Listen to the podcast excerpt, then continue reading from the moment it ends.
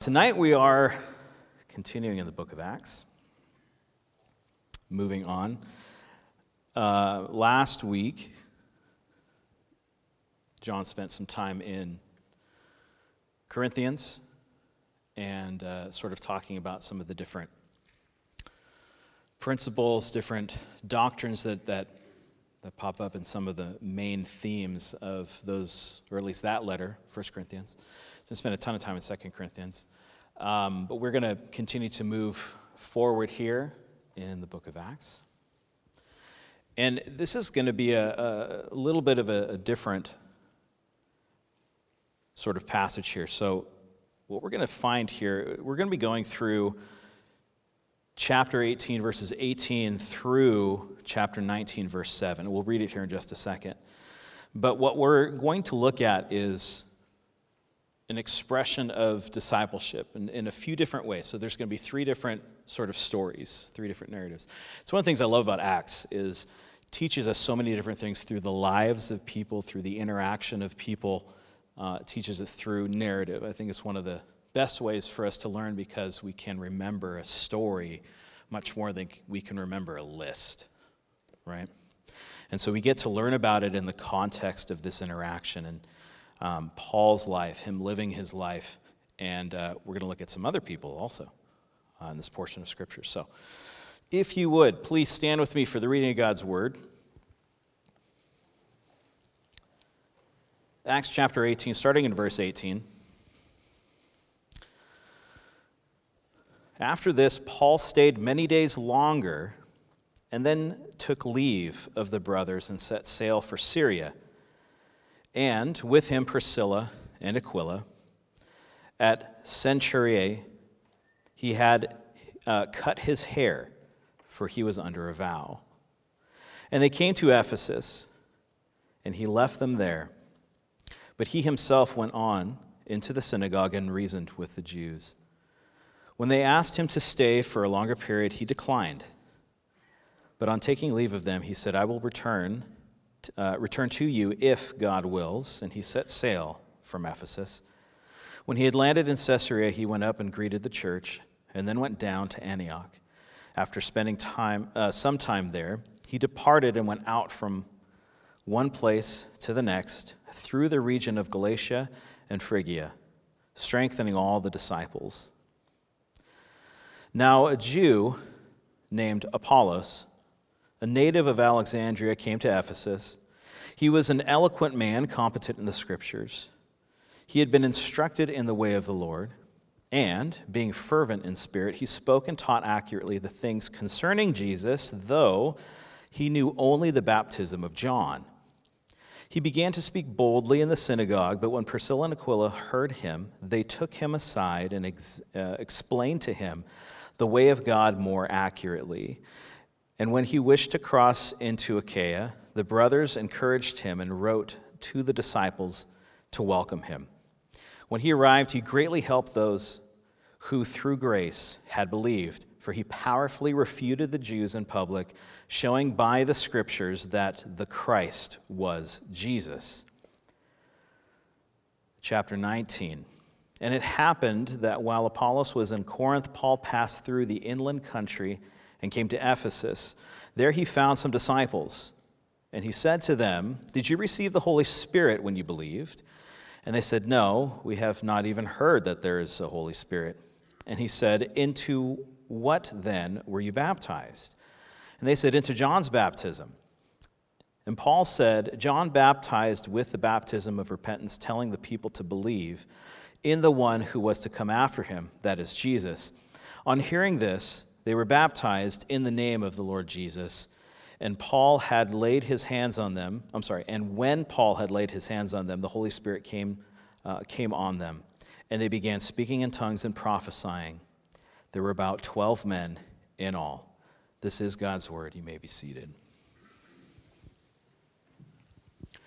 So tonight we are looking at these three texts. You can kind of see probably in your in your Bible there that it does outline this into three nice little bite sized nuggets, a three course meal that we'll go through tonight. Three different little stories that all surround this concept, this idea of discipleship. Now, when we are talking about this topic of discipleship, and the, the title for, for this sermon is The Necessities of Discipleship, the greatest discipler was Jesus. He really gave us the greatest example of a master interacting with his disciples. And honestly, that's one of the major themes of the New Testament is not only Christ and his mission, but the inclusion of these others that he would then entrust with the gospel to go forward from there. So uh, rather than go through all four gospels, we will just suffice to say that Jesus is the greatest example of discipleship. And what we will do is see how Paul lives that out and how that is passed on to others. So that's, that's what we're going to be looking at uh, tonight. So look at, with me at verse 18. So, verses 18 through 23, we get Paul ending his second missionary journey and actually beginning his third.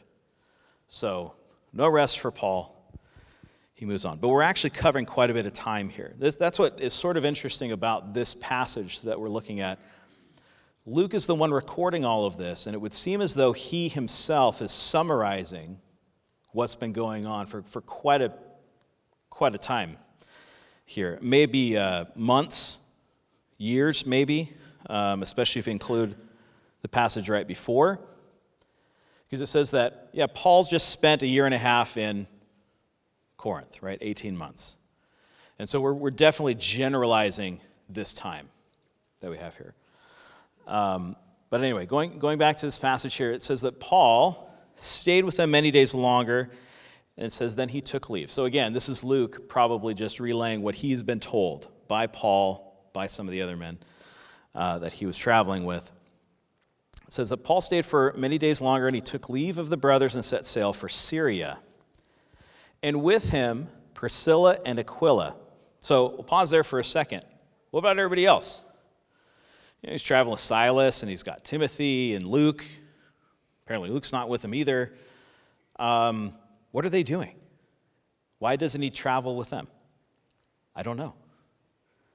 But what we can see is as we've been traveling through these chapters here, you can see that Paul has this cycle of moving on and leaving people to continue a work, and then they'll catch up with him, right? And then he'll move on to somewhere else. And so there's, there's this sort of overlapping of ministry going on. But one of the things we can gather from this, and especially the interaction that Paul has with some of these others that he's traveling with and he leaves them places, and he, is that he is entrusting ministry to them. Paul doesn't have to be involved in every little tiny thing. He trusts these ones that he's been with and traveling with to carry on and to do what he has been doing and so he entrusts, in a sense, he entrusts ministry to them, if that makes sense. He trusts to leave them to continue to do that. And we can see that in some of the letters that Paul writes. He writes to Timothy, he writes to Titus, and in some of the other books, he, he writes, I'm sending you so and so. Please welcome them, and they're going to instruct you. So, Paul not only takes his responsibility as an apostle seriously, but he takes his responsibility as a teacher seriously because a teacher who doesn't ever think that a student will be learned enough to move on and to carry on without them is not a teacher. It's something else, and we'll talk about that in a little bit here. But Paul left with Priscilla and Aquila. Why with Priscilla and Aquila? I don't know. I don't know why they came along, but it appears that after meeting them, staying with them, they were not just acquaintances, they became uh, trusted friends, and Paul takes them with him. They go to, they go to this place, Cenchrea. In Cenchrea, it says that Paul cut his hair. Why do we care? Um, it says that he cut his hair for he was under a vow. Now, what this most likely is, is Paul took upon himself a Nazarite vow. Now, Nazarite vow, is uh, one we should be familiar with, but normally I, I don't think we think about other people taking a Nazarite vow because we almost always talk about a Nazarite vow in the context of very specific individuals. In fact, usually people connect it with one individual. Who is it that we normally connect with a Nazarite vow? Samson. It's like, oh, you don't cut your hair. You don't cut your hair at all. Well, Samson's not really the best example of a Nazarite vow because he was supposed to be a Nazarite from birth his entire life. That's not normally how this happened. In Numbers chapter 6, it talks about some of the details with the Nazarite vow. The point of that was to have this special time where you would um, not cut your hair, so there was an outward symbol. You wouldn't touch anything unclean, so there was a, a holiness or a purity uh, to that as well. And then you also would not uh, eat or drink anything from the vine. I think that includes raisins. But you wouldn't have anything from the vine. And one of the reasons for that would be sort of a, a, a different rule on a fast. It was something that you really had to take care of, you had to think about. You had to not only wine, but all of the other things that went along with it. Um, it would have made you stand out. You had to abstain. It was you taking the stand for something that was very common, very used. I don't know about the raisins thing, but, the, but definitely wine, grape juice, that type of thing. You abstained from that. And so you would stand out. Why did Paul do it? It doesn't even give us a reason.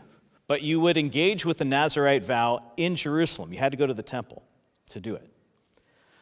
So this is partly, probably, why Paul's like, I got to get to Jerusalem. Also, once you cut your hair, so he does this in Cenchreae, he only has about 30 days to take that hair and to present it into the temple. So that's partly why it seems like Paul's in a hurry. It's like, I got I gotta fulfill this thing, I got to go do this. Uh, why? We don't know.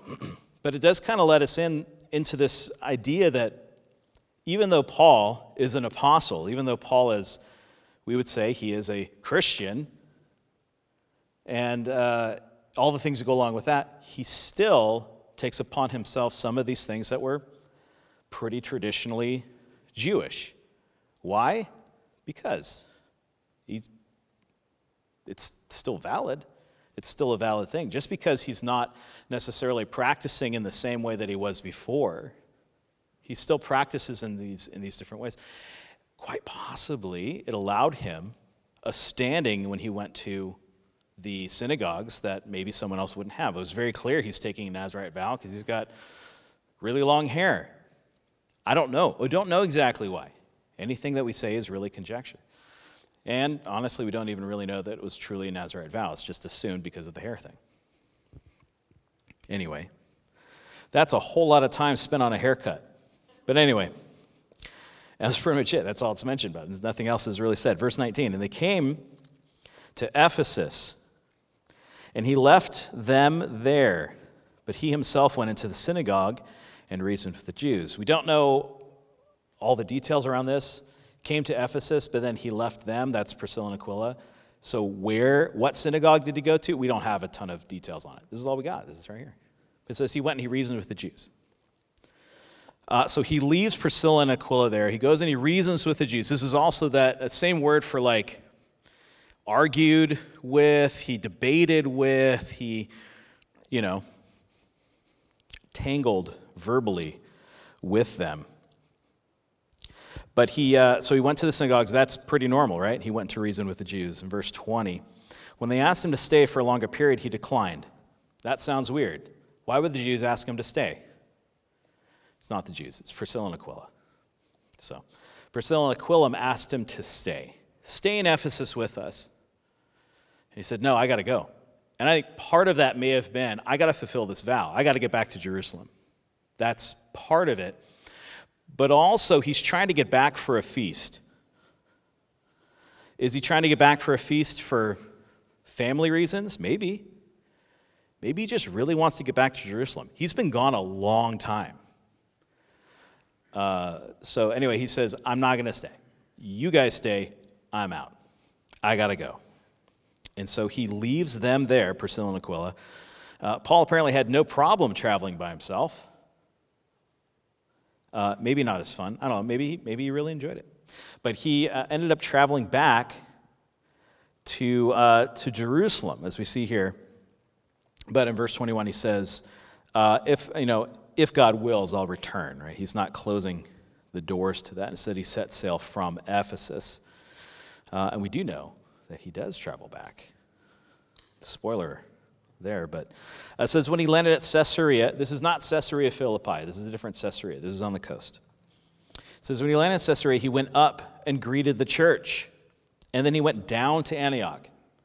So he went there, we assume he went to the temple, he did all the vow things, and then it says he went up to the up to Jerusalem, he went down to Antioch.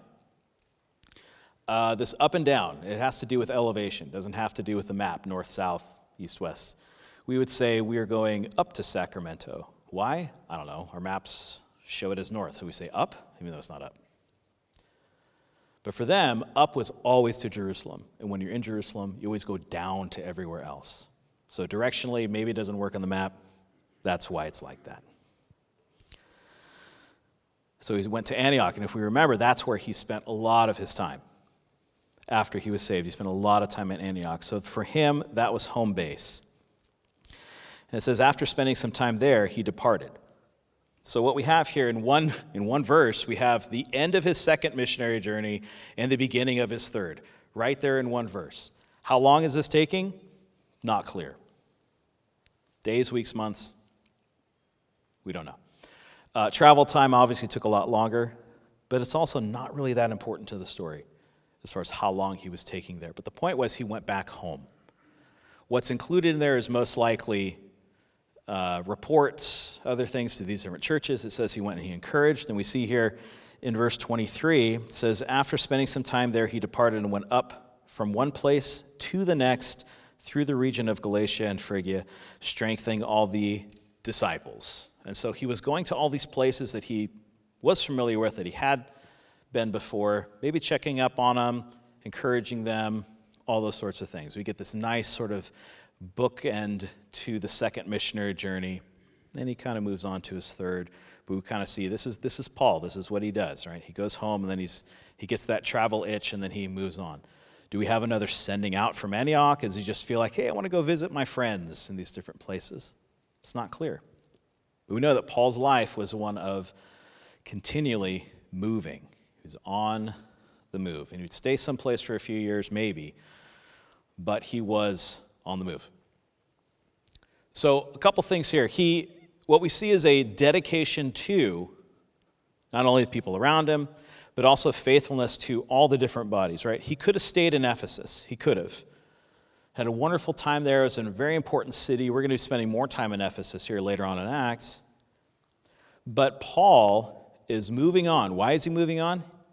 He goes to Jerusalem, he goes back home, but then he heads back to Galatia, goes back to Phrygia, and I see that last phrase there, strengthening all the disciples. His focus was still on, I gotta, I gotta strengthen these people. I gotta go and visit them. I gotta go see how they're doing. Gotta see how the church is.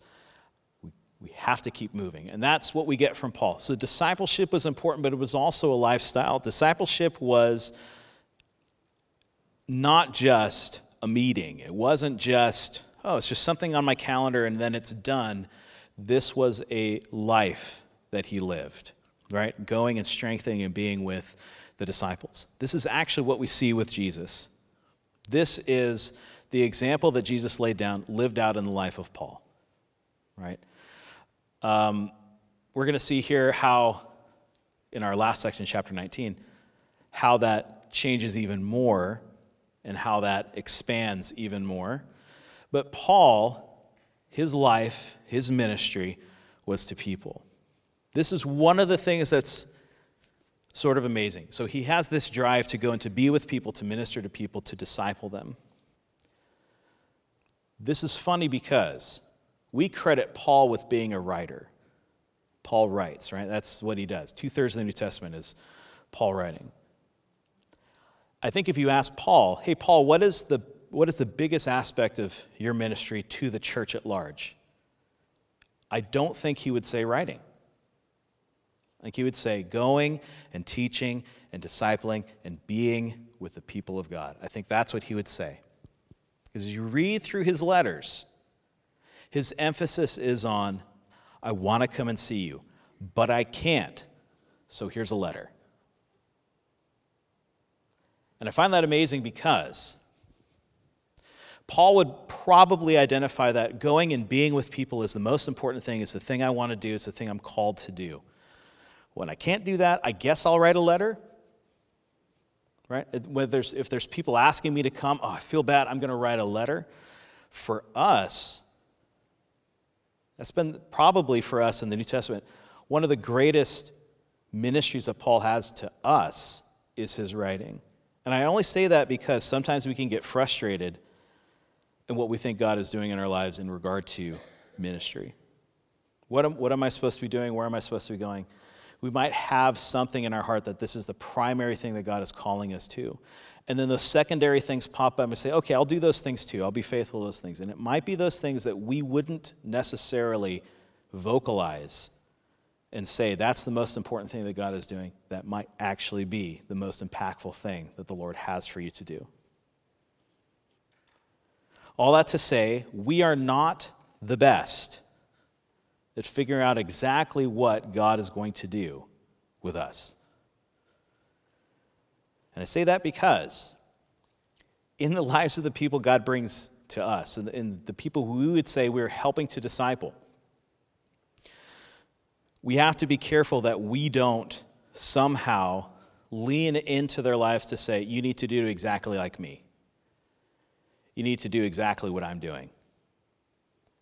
And I say that to move into our next section here, verse 20, starting in verse 24 through the end of the chapter, where we don't see Paul at all, except that we do, and you'll see why in just a second. But look at verse 24. We know we're starting another kind of story because of how it starts. Now, a Jew named Apollos, which is interesting to say to begin with, because that is a very Greek name, right? Very Greek name. But he's actually Jewish and actually lives in Africa. So go figure. But a Jew named Apollos, a native of Alexandria, which that's a, that's a whole story in and of itself, being from Alexandria. Um, very influential place, crossroads of, of the world in Alexandria. Uh, but it says that he came to Ephesus. So what's this guy from, from Alexandria down in Egypt? What, what is he doing in Ephesus? We don't know. It does, it, apparently, it doesn't really matter to the story because it doesn't say. But what it does say is a couple things about Apollos that are not mentioned about really anyone else in the New Testament. The first one is he was an eloquent man, he was a man of learning. He was very good. Apparently, as we'll come to find out, he was an amazing orator. He could speak and and could convey thoughts and ideas in an amazing way. And the second one, competent in the scriptures. We don't get this sort of phrase really compared, uh, or we don't get it describing really many other people at all. And, and here we, we get the idea that people may have been competent in scriptures, but to have it called out like this is amazing. And what's amazing is this is before he actually comes to know and to understand all of the gospel, which you'll see here. Verse 25. He had been instructed in the way of the Lord. That's a very general statement, right? The way of the Lord. And being fervent in spirit, he spoke and taught accurately the things concerning Jesus, though he, know, he knew only the baptism of John. A few things to unpack there, real quick. Says he was instructed in the way of the Lord. He himself was a recipient of good teaching. Was it his family? Was it the synagogue he was a part of? Did he get it along the way? Again, not shared with us, but he uh, was instructed in the way of the Lord. It says, and being fervent in spirit. I like this because in, in, the, in the original Greek, it gives this idea that he was boiling. He was boiling in the spirit, which I think is a cool description, but he was fervent. Sorry, so, so boiling. What does that mean to have, to be described as someone who's boiling? I don't know, but I think we can kind of think through that and say he's, he's not someone you would necessarily be able to ignore. That's what it sounds like to me. Even though they say a watch pot's never boiled, I'm not going to get into that, but because I don't think it relates. But he uh, is called this one who's fervent in the spirit. And he said he taught, this is what's in, um, amazing to me. I just spent a lot of time looking into this. It says that he spoke and taught accurate the things concerning Jesus, or one translation says, the facts of Jesus. It says, though he only knew the baptism of John. So, what in the world does that mean? He spoke concerning the things of Jesus, though he only knew the baptism of John.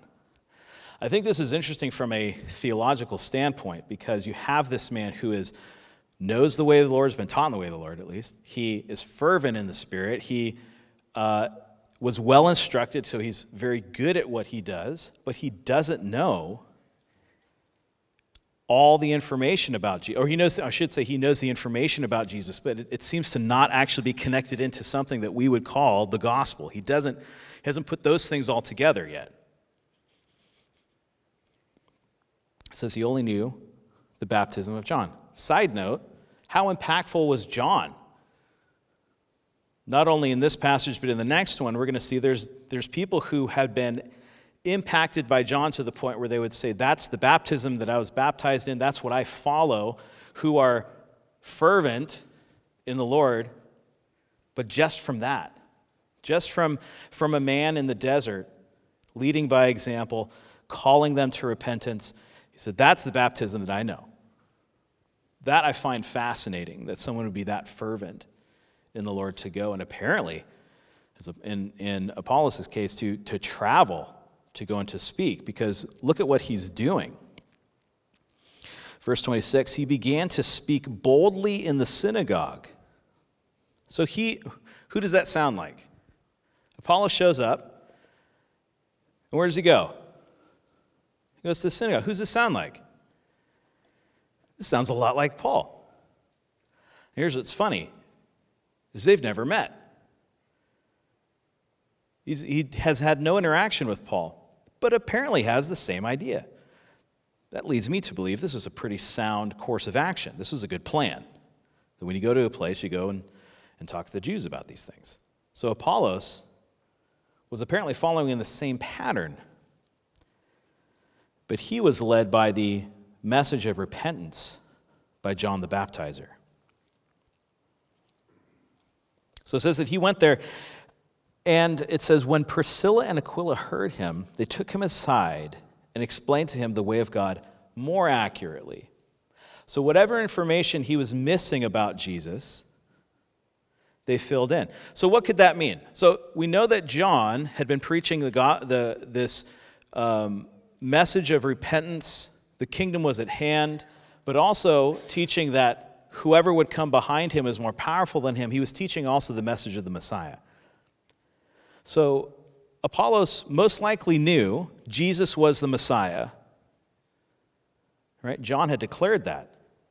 Behold, the Lamb of God takes away the sins of the world. It, he had these different facts and details, but apparently didn't have the story of Jesus. Does this mean that he went and met John, but before John publicly pronounced Jesus? I don't know. We don't know all of those details. But we know that the truth of the gospel of repentance, the quick coming of the kingdom, that the Messiah was coming, was enough to move Apollos to go to different synagogues to make sure that they knew this message the message of repentance, the message that the Messiah is coming. You need to be ready. He apparently was able to argue with these leaders in the synagogues in the same way. I, I think that would be one of the most fun things to go and to see is Priscilla, sit with Priscilla and Aquila when Apollo shows up and starts talking like this. Like, who is this guy? This is what we talk about. This is what Paul did. I'm sure the people in the synagogue were like, this sounds familiar. Not quite the same, but this sounds familiar. But I want to highlight something here. So it sounds like Apollos shows up, much like Paul, but is missing information. Look at how Priscilla and Aquila handle this.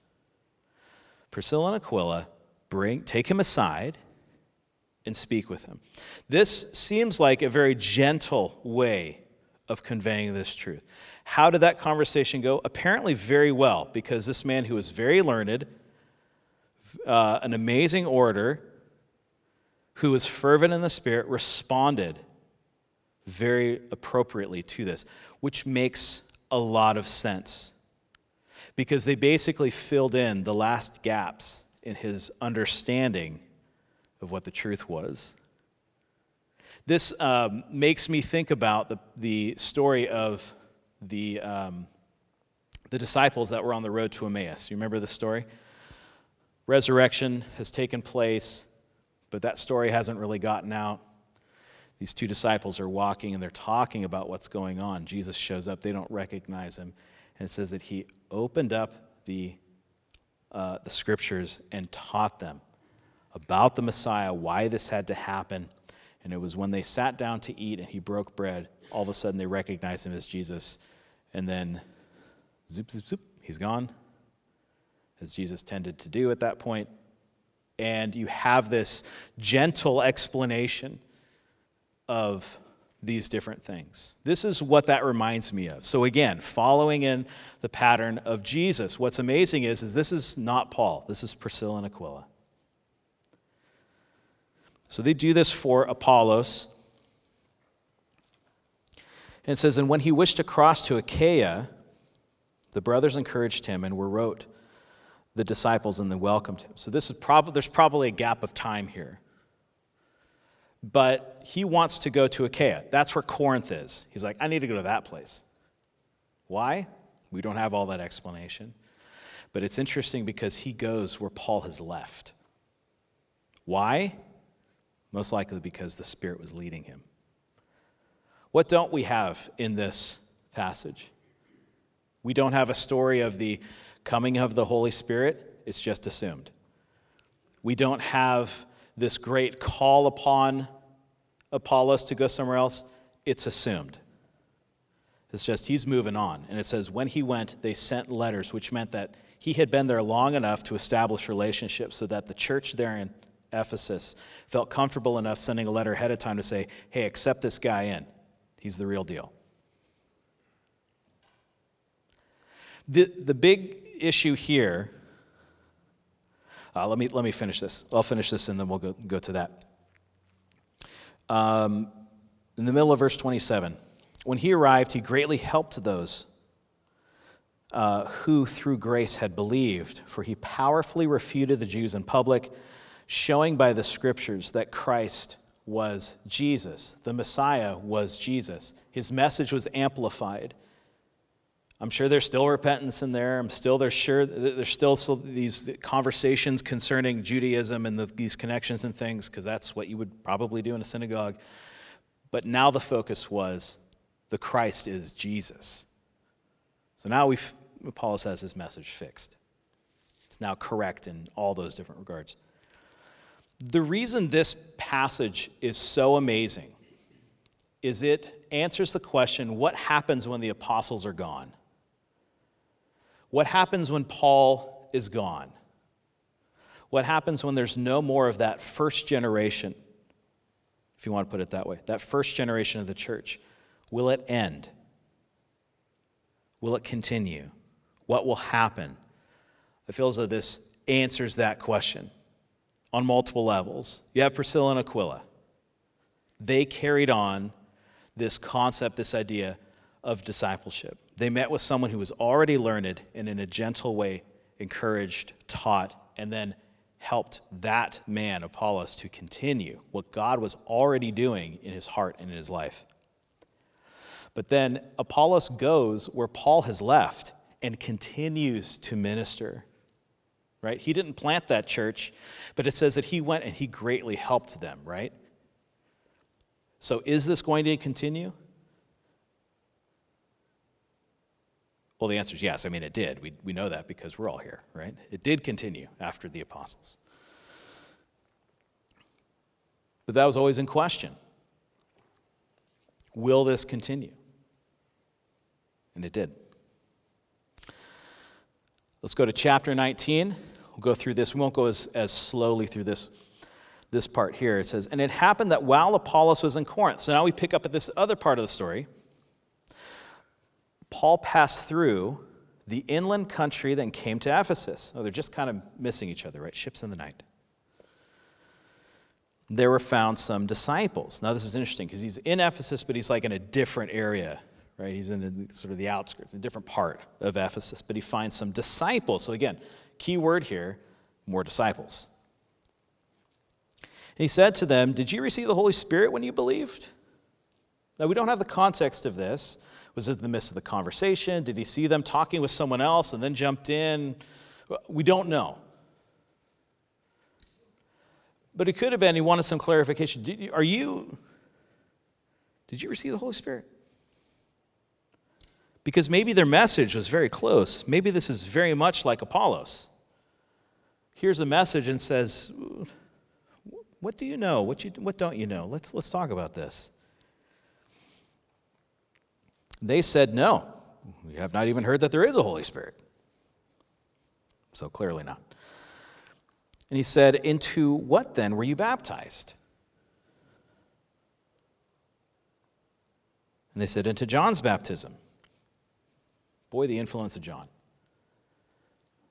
They're going all over the place, finding all these different people who had been impacted by, by John. Now, I, I, I, keep saying that because do you think that John the Baptizer really thought that his impact would go that far? We're, talk, we're talking decades after, and there are still people that have been inspired by what he has taught, this truth that he taught, who are still moving. Their, their lives had changed.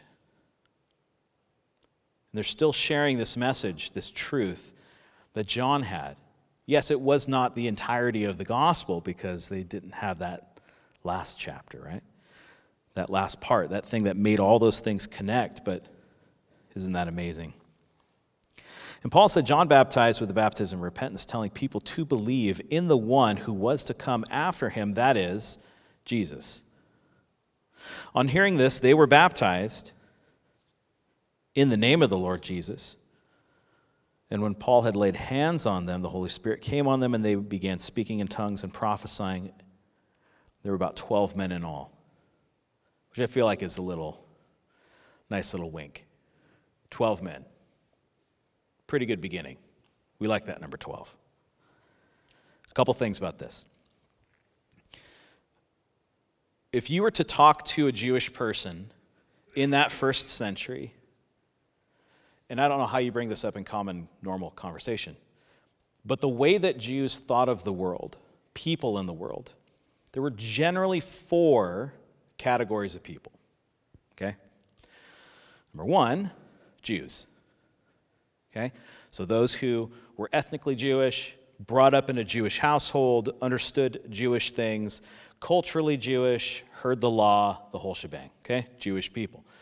Second group of people, half Jews. That sounds weird to say, but it's true. The Samaritans where they had a heritage, but they weren't completely Jewish, but they still had some understanding, probably a lot of arguments. We know from stories they hate each other, whatever. But that's another category of people, okay?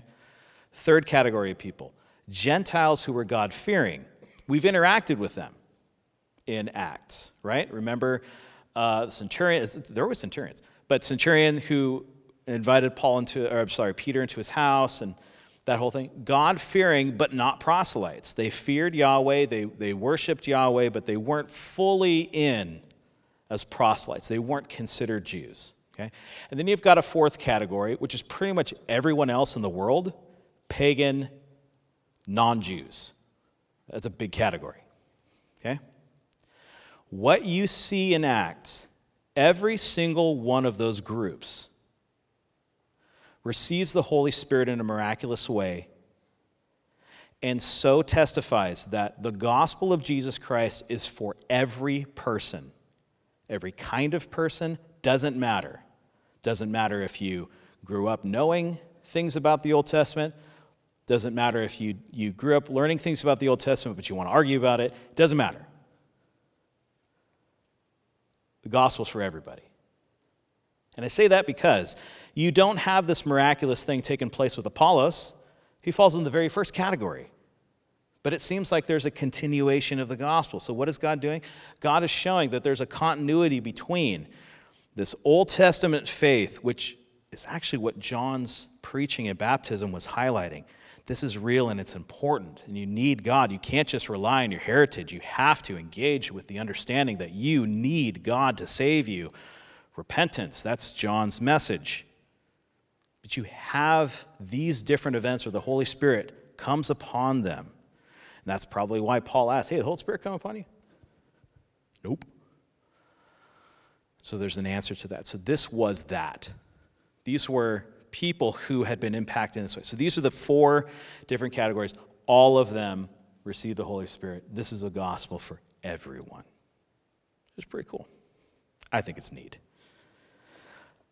Just a few things. I know we've kind of gone through these different stories, and I hope that by talking about some of the details in these stories, we'll be able to remember those because we always remember things better through stories. But a few things about discipleship. Okay, so these feel random, they're not. They're just part of all these different stories. We're just encapsulating these, these few things. Number one, uh, we're not going to go to all these passages, but uh, maybe, maybe we'll talk about a couple of them. Discipleship is assumed. That's the first one. Discipleship is an assumed aspect of the true gospel of Jesus. Okay, Matthew 28, 16 through 20, the Great Commission. Tell, Jesus tells the disciples, You're going to go into all the nations and do what? Yes, make disciples of all nations, preaching the gospel, right? So there's this, there's this idea that that is actually the fulfillment of that thing. The actual fulfillment of the mission of Jesus is making disciples. If you need some water, you can get some water. And if you need like an additional context to that, Matthew 13, we have the parable of the sower and the seeds. It goes out, it's not our responsibility to make those seeds grow. It is the Lord's, and He will do it. All right? This one. Discipleship is about consistency. There's no substitute for time and consistency in discipleship. Philippians chapter 4. We'll turn to that one. Philippians 4.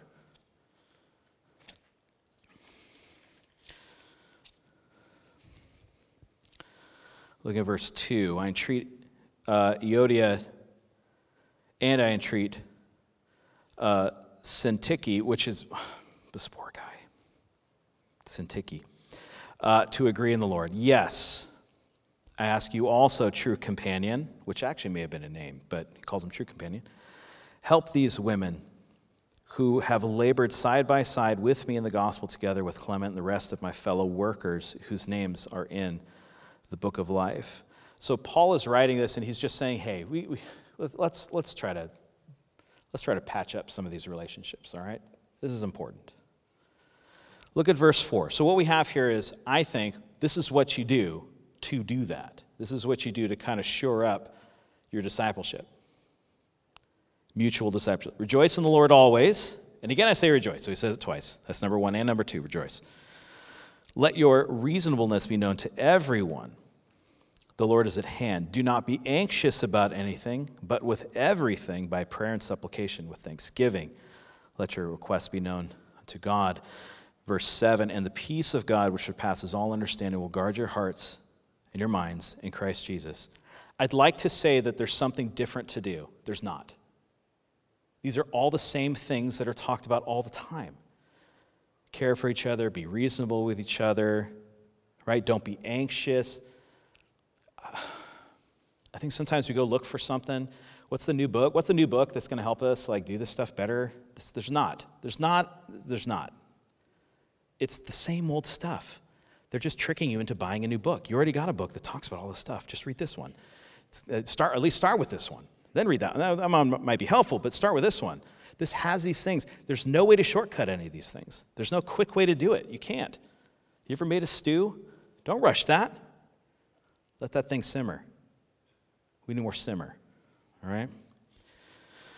More simmer.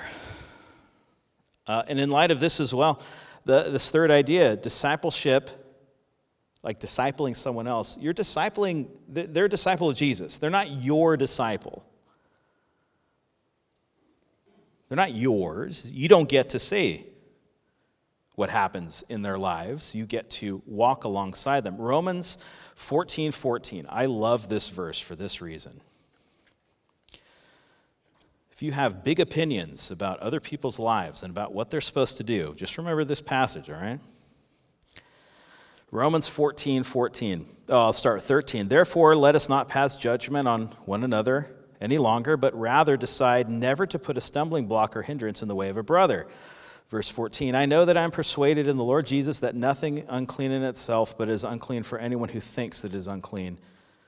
For if your brother is grieved by what you eat, you are no longer walking in love. There are these things where we tell someone else, you need to do it this way. But it's that interaction that we have with the other. Do we say, you know what? Hey, brother, you, do what you're doing. As long as we're not overstepping and actually walking off of that narrow path, these little things need to drop away. Right? It doesn't matter what you eat. It doesn't matter. Some of these little things don't matter. Okay, they're not your disciple. Other people, they're, they're the Lord's disciple. That is the Lord's servant. Right? You don't get to tell them what to do in all these minute things. If someone is telling you what to eat and what to wear, what shoes to buy, you might be in a cult. So don't do that.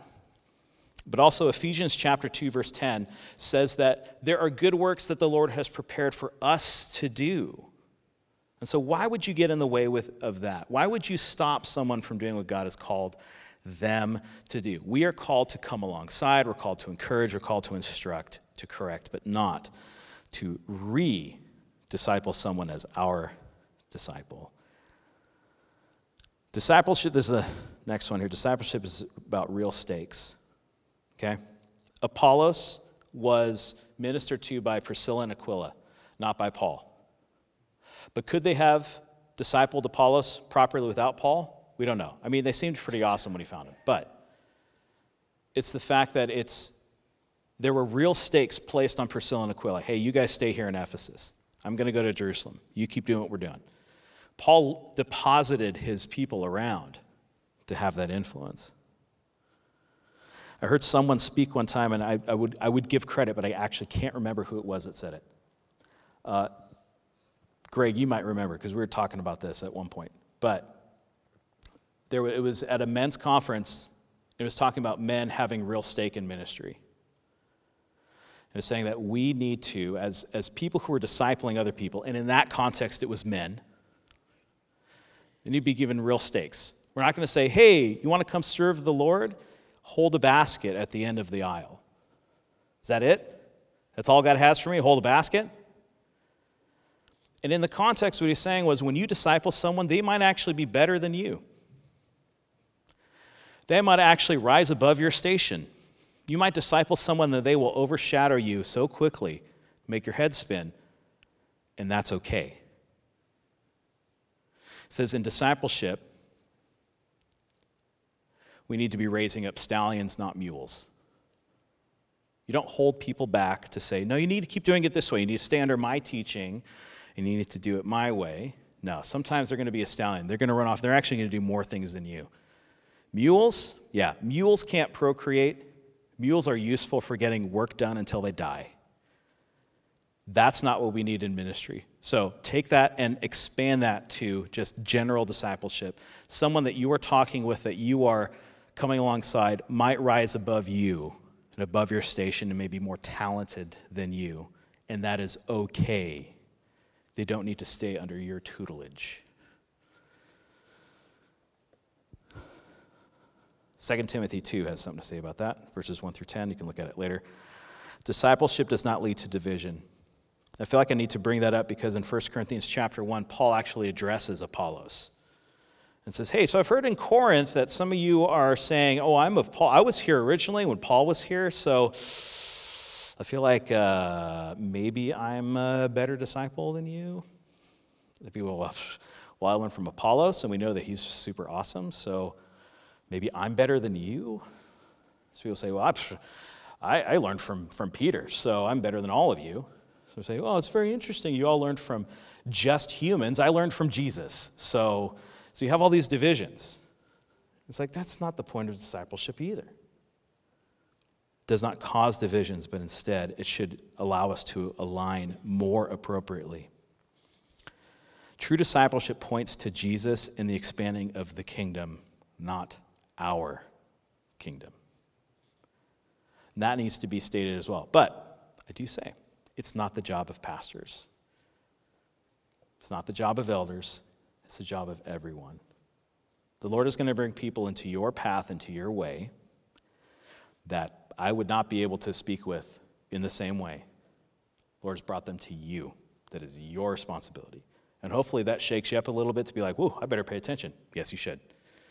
You should read, you should pay attention because the Lord is calling you to do things. The Lord is calling you to be at work. And so you need to make sure that you are following what God has called you to do. Heavenly Father, we thank you for the example of, Lord, not just Paul, Priscilla and Aquila, and Apollos, Lord, and so many others that Paul lists out. There are people that Paul knows who are stepping up and they're doing what he is them to do. And you, you can tell from how he writes his letters that he wants to be with them. He wants to see what the Lord is doing. He is proud of them in the most non sinful way, but just excited at what God was doing. Lord, I pray that for refuge. I pray that for this city and county, Lord. I pray that you would raise up people, Lord, who not like some of these others, are building their own kingdoms, but they instead are looking towards your kingdom. Lord, I pray there would be less division between churches, between ministries, between leaders, and instead we would be looking to Jesus, the perfecter, the finisher of our faith, the one who has called us, Lord, that we would want to point to him, that we would want him, his kingdom, to be lifted up, to be highlighted, to be made famous. Lord, we pray that you would use us to glorify you not ourselves, not a denomination, not a church, not a group. Lord, I pray that you would use us, Lord, to encourage one another, that we would come along each other, uh, to each other's side, Lord, to be able to minister, to encourage, Lord, to gently correct, to gently inform, and at the same time, Lord, to greatly encourage each other, that we would sharpen each other, that we would be able to become better followers of you because we have a brother or a sister who will link arms with us and help pick us up when we get weak, that we would in turn do the same. Lord, I pray that we would be those who minister to one another in light of the kingdom. Lord, that you are at work. Lord, that you are doing something bigger than us. You're doing something bigger than refuge. You're doing something bigger than just what we can do. But, I, but Lord, I pray that you would make us a part of it. Lord, I pray that we would submit more and more to your leading. Lord, that we would fulfill this promise in Ephesians chapter 2. Lord, to do these good works that were prepared for us to do. Lord Jesus, make us better disciples of your Son. I pray this in Jesus' name.